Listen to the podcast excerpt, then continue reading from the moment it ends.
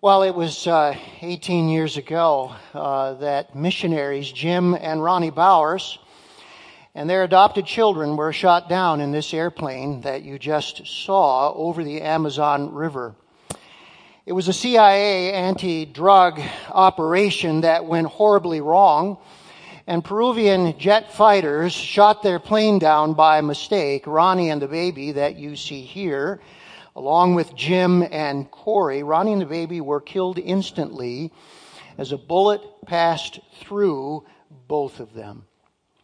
Jim and Cory survived the fiery crash along with the pilot, and all three were rescued. These were missionaries that our former church supported, and the funeral was held in the Muskegon area. So we went to the funeral where Jim gave his testimony.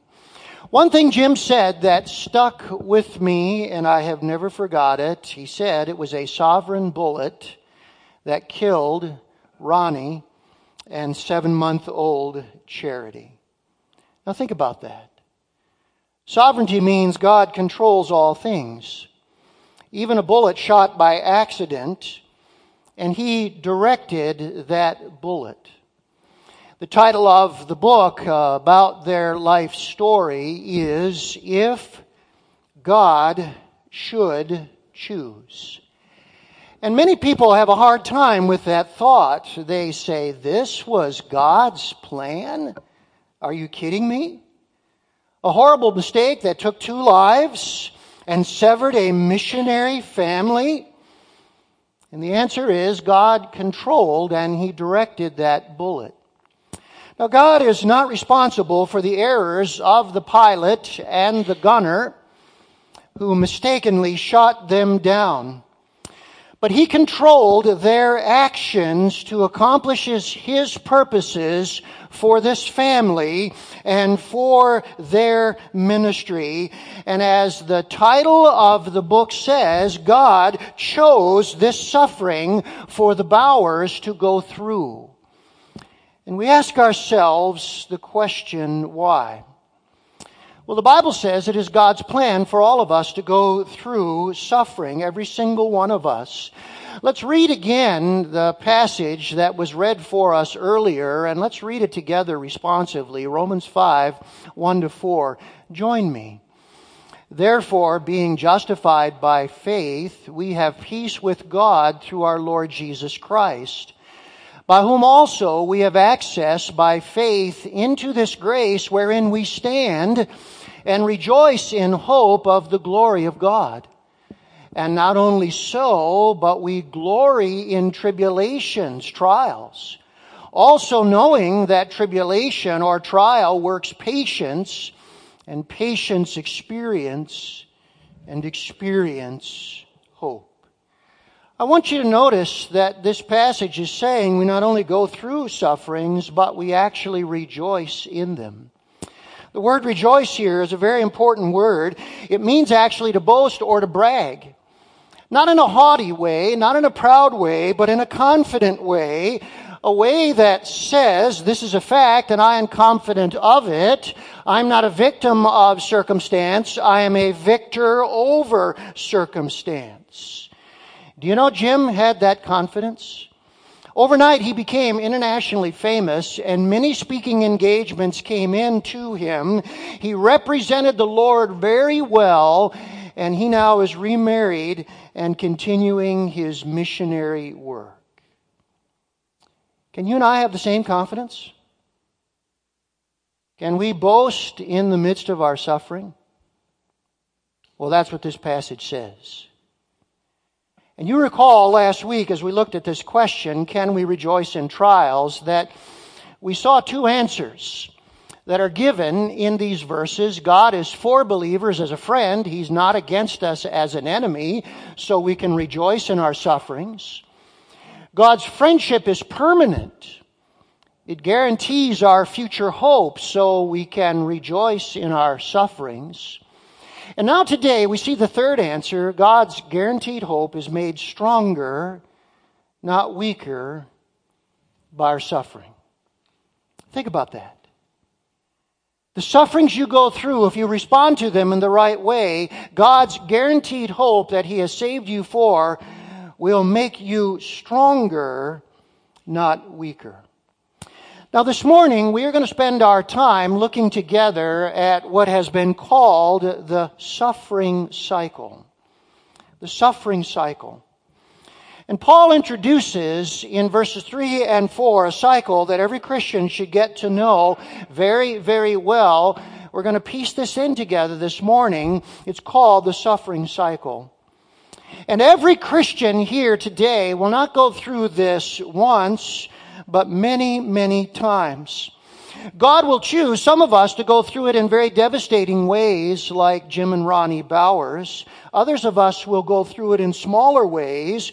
God measures out the suffering as He knows each one of us needs. And here's what we must understand. The more we know about this cycle and how God uses it, the better prepared when suffering comes. Let's open our Bibles for just a moment to this passage again. Romans chapter 5, verses 1 to 4. And I want you to notice something that's very important. It says, We rejoice in our sufferings, not in spite of them or despite them. Did you notice that? We glory, it says, or we rejoice in our sufferings. Verse 3. That is a very shocking statement. Suffering is actually a cause for Christian rejoicing. Many years ago, the well-known pastor Alexander Maclaren said this, the highest joy to the Christian almost always comes through suffering. Think about that. The highest joy to the Christian almost always comes through suffering. Now, the non-believer sees suffering as destructive. Destructive of their plans, their possessions, their health, their enjoyment of life. But the believer, knowing this passage, sees suffering as coming from a good friend. And if it comes from a good friend, it comes with great purpose. And we rejoice in that. So let's look at these stages. Stage number one is suffering. Look at verse 3. Not only that, but we rejoice in our sufferings. Now, the word sufferings here means pressing or pressure. It's talking about the pressures and troubles that afflict us as we live in this age on our way to the celestial city in heaven. You know what's interesting? The word tribulation in our English language comes from the Latin word tribulum. You know what a tribulum was? Let me put it on the screen for you. A tribulum was a heavy piece of timber that was studded with stone spikes and it was used in threshing grain. Here's an image of what farmers would do with the tribulum as they sought to thresh grain and remove the chaff from the grain. Now, our word suffering also means squeezing. It means crushing. Can any of you imagine being underneath this tribulum? Can you imagine being under there? Being pressed, being squeezed, being crushed. Isn't that what the trials of life often feel like? Don't they? Not only are they painful to us, but they bring emotional pressure, emotional exhaustion, emotional struggle. See, here's what God knows. God knows every single one of us have, has chaff in our lives that is worthless and needs to be threshed. How many of us here today would dare to raise our hand and say, I have no chaff in my life. I am all pure grain. How many of us would even dare to raise our hands and say that? Of course not. A thousand times no for every one of us.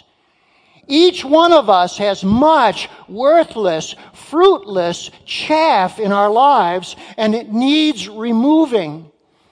And God knows one of the most effective ways to eliminate that chaff is to put us under the squeezing and the pressure of the tribulum. We need to be squeezed and crushed and pressed so that the chaff is shaken loose and shaken out of our lives. And so the suffering cycle, it begins with suffering. Notice stage two here in verse three. Not only that, but we rejoice in our sufferings, knowing that suffering produces endurance. Endurance. Now, fasten on that word endurance for a moment. That means resistance to pressure. It literally means bearing up when the pressure comes in our lives. All of us know this that if suffering creates pressure, endurance resists pressure, right? If suffering creates pressure, endurance against that pressure re- creates resistance. And what the apostle Paul is saying to us then is this. We must do something as we're under that tribulation. We don't give in to it. We don't sigh and submit as someone defeated in our lives. Or worse yet, we don't give up on God and turn away from obedience to His will. You see, when the Bible talks about endurance, what it means is maintaining conviction and action towards God in the midst of opposition.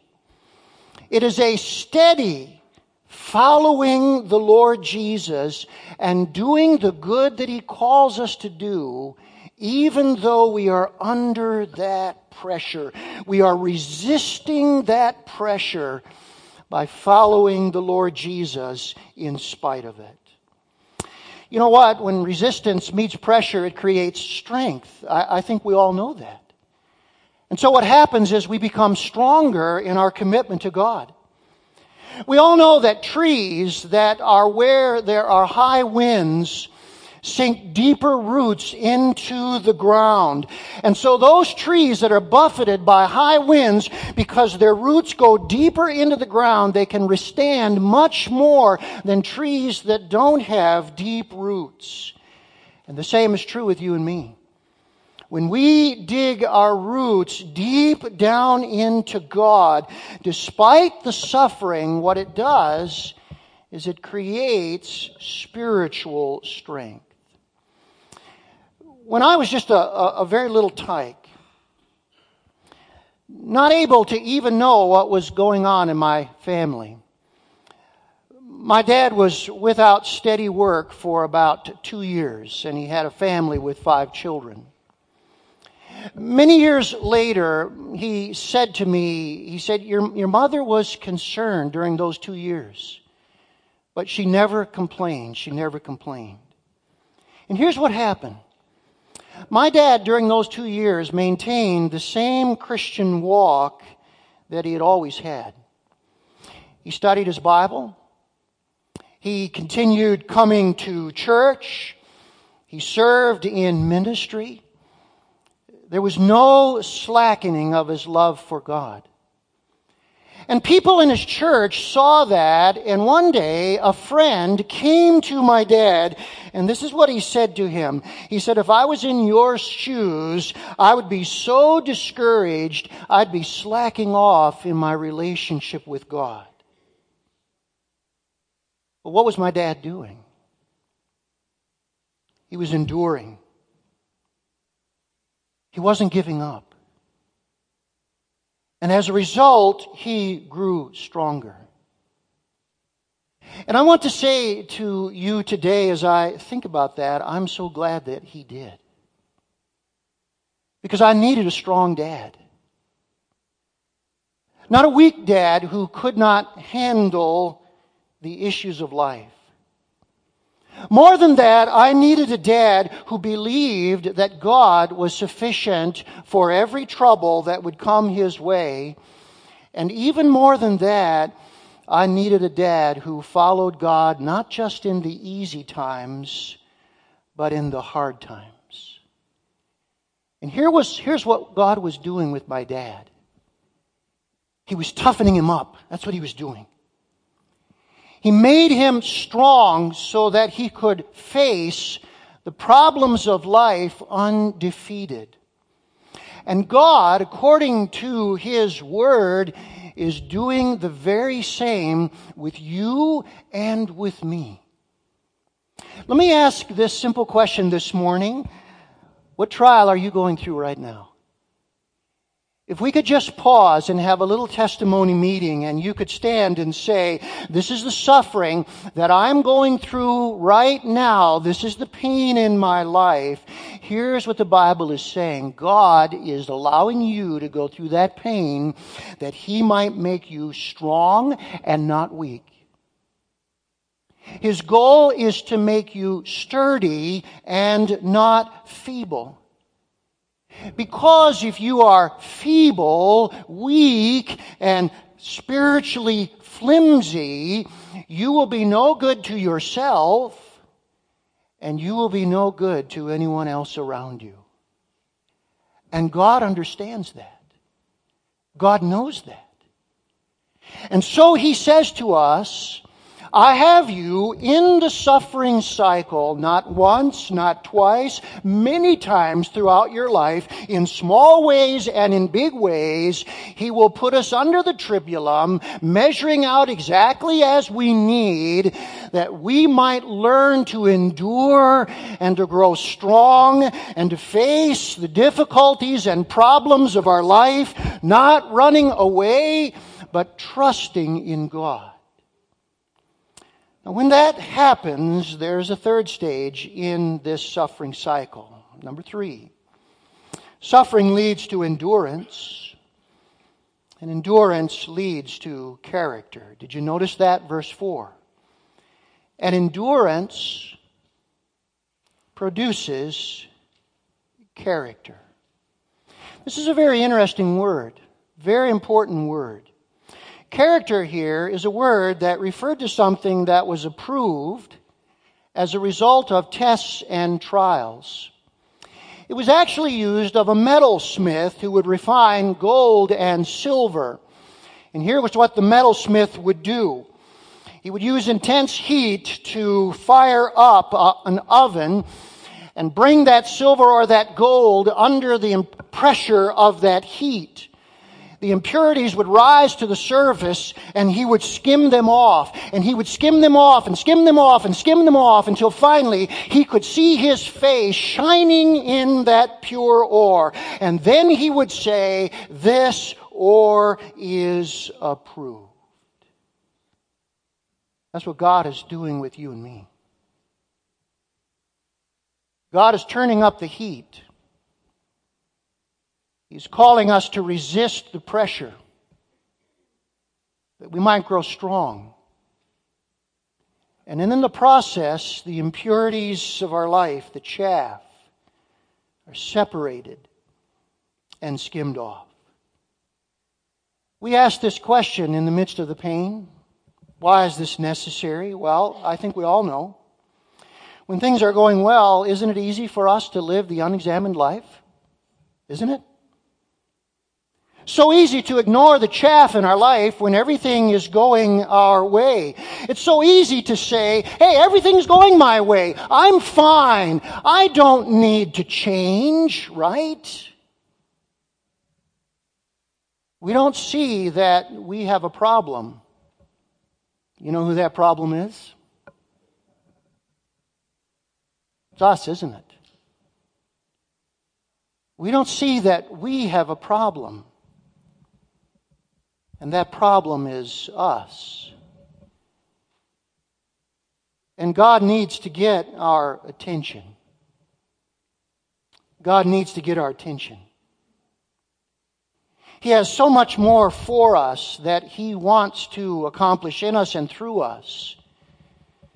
But sometimes He has to refine us, and the only way is by getting our attention. There's a comment from C.S. Lewis that hits the nail right on the head. And I think he says exactly what we need to understand this morning. Listen to what Lewis said.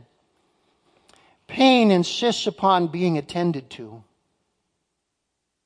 God whispers to us in our pleasures. He speaks in our consciences, but he shouts in our pain. It is his megaphone to rouse a deaf, deaf world. And I think we all know that that is true.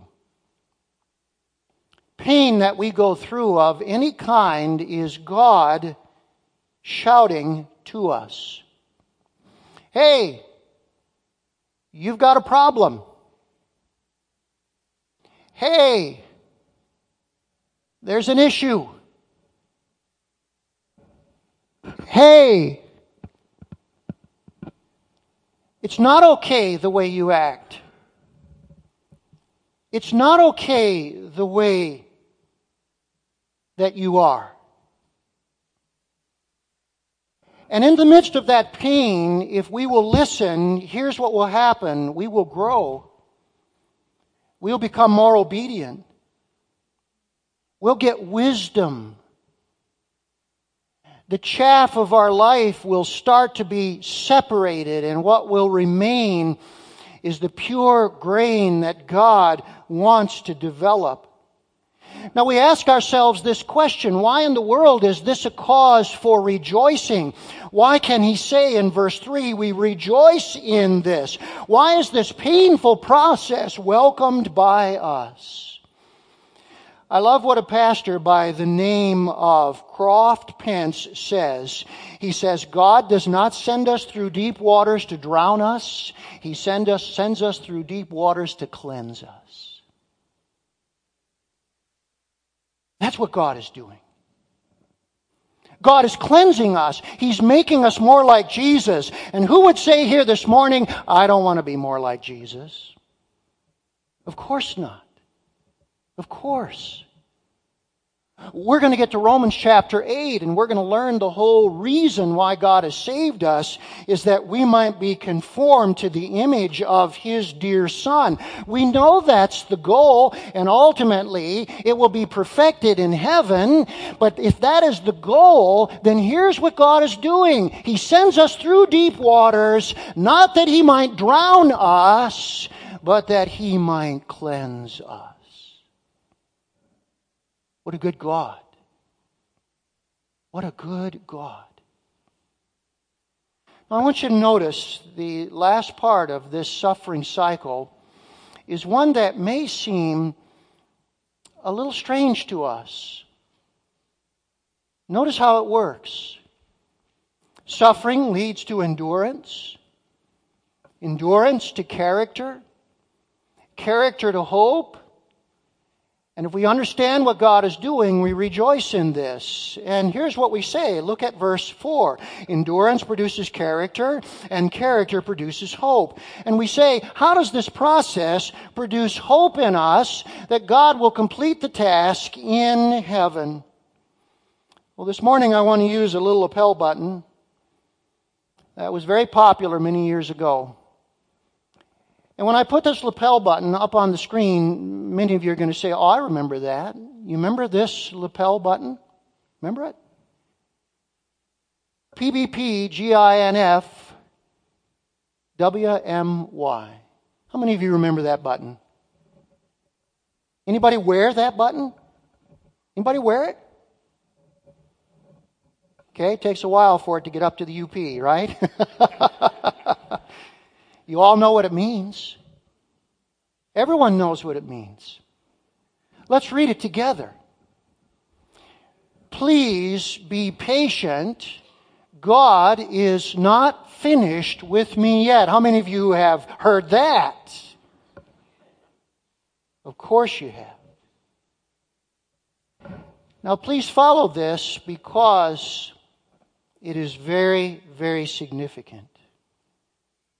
When we see that we are growing stronger and trusting God, not running away from our problems, but facing them head on, when we see our character is developing, being refined, that we are becoming more like Jesus, you know what that does? It strengthens our hope in this verse from Philippians 1 and verse 6. Let's read the verse together. This is the hope that Paul is talking about that the suffering cycle leads to. Let's read it together. I am sure of this, that he who began a good work in you will bring it to completion at the day of Jesus Christ. By the way, this is an excellent background for this particular verse. The surging waters of suffering. And here's what happens in those surging waters of suffering as you grow stronger as your character becomes more like Jesus and the chaff is being removed and the grain is being refined and brought to the forward, here's what you say. If God is going to this much trouble to strengthen and refine me, then I know He's real in my life. And if He's real in my life, I know He has a great plan for me. And if He has a great plan for me, and He's going to all this trouble in my life right now, then certainly He is going to complete the work that He began at the day of Jesus Christ. Do you see? Do you see? One of the evidences that God is real in your life you're letting Him use the suffering cycle. And you are becoming stronger and better and more like Christ. And all that says is God started a good work in you, and He's going to finish that work, and it increases your hope. Can I say to you this morning, this passage has profoundly affected me this week. I've looked back over my life and I've thought, Lord, why did you permit this? Lord, that was very painful and I I didn't like it. But Father, I've said, you know, I've got this weakness in my life and I've longed to be rid of it. But it clings to me like Reynolds wrap clings to something that it's put around. And during those times, rather than saying, Lord, you have purposely brought those things to me because of the great work you're doing in my life that you're going to finish someday in heaven, I have chafed against them. I've rejected them. And this week I've talked with my wife and we've talked about this, and I've said, honey, I realize now I've been seeing myself in many of those situations as a victim and not a victor. And how God has changed my thinking about all that I've gone through. Let me give one final thing as we close this morning. This cycle only works if we respond to troubles appropriately. We need to say that. This cycle will only work if we respond to troubles appropriately. If we do not embrace what God is doing, the cycle will break down. Suffering will not produce endurance, endurance will not produce character, and character will not produce hope. And so here's what I say to you embrace it. Embrace it. Embrace this suffering cycle. Let God have His way in what He is doing in you. Say, I have this confidence. It is a fact. I am not a victim underneath the circumstances of my life. I am a victor over those circumstances. And I know God, in His time and in His way, is using them for His great purposes. And I will embrace the suffering cycle. I will resist the trials in my life. I will not run away from them. I will grow stronger. And I will let God separate the chaff from the grain that I might be more like Jesus. And if we'll do that, oh, what a great blessing it will be in our lives. Let's bow together for a moment, shall we? And let's pray.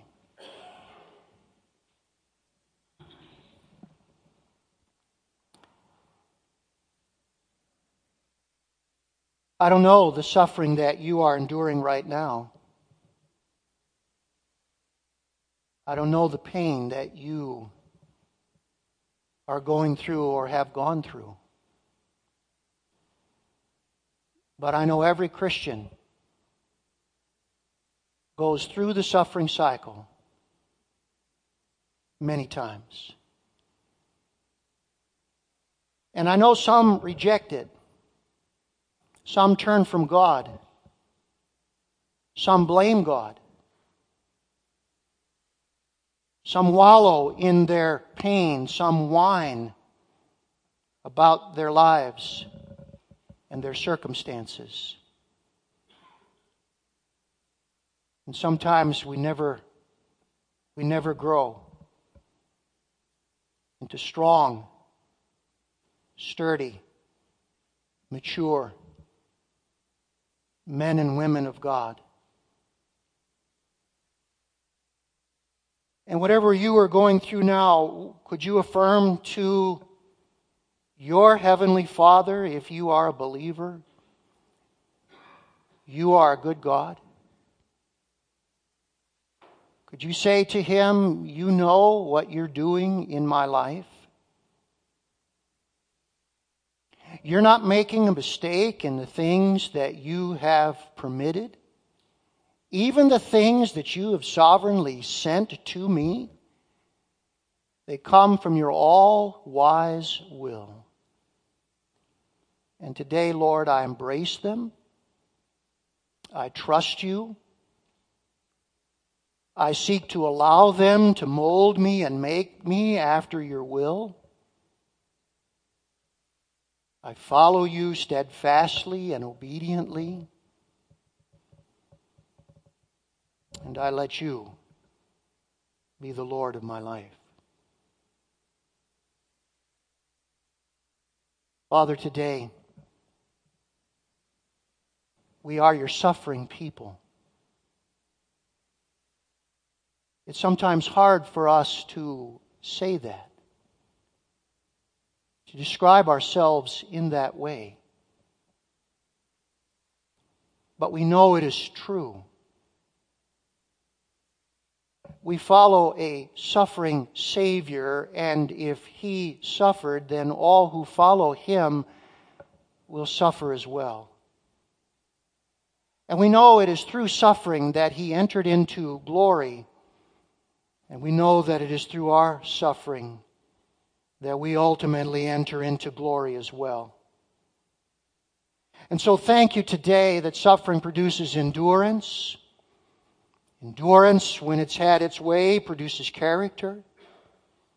And character renews our hope that God is not finished with us yet. Please be patient. God is not finished with me yet. And He will surely, certainly, take me all the way to glory, where the job will then be complete. We affirm that that is our faith, Lord, today. And we love you. And we trust you. For Jesus' sake. Amen.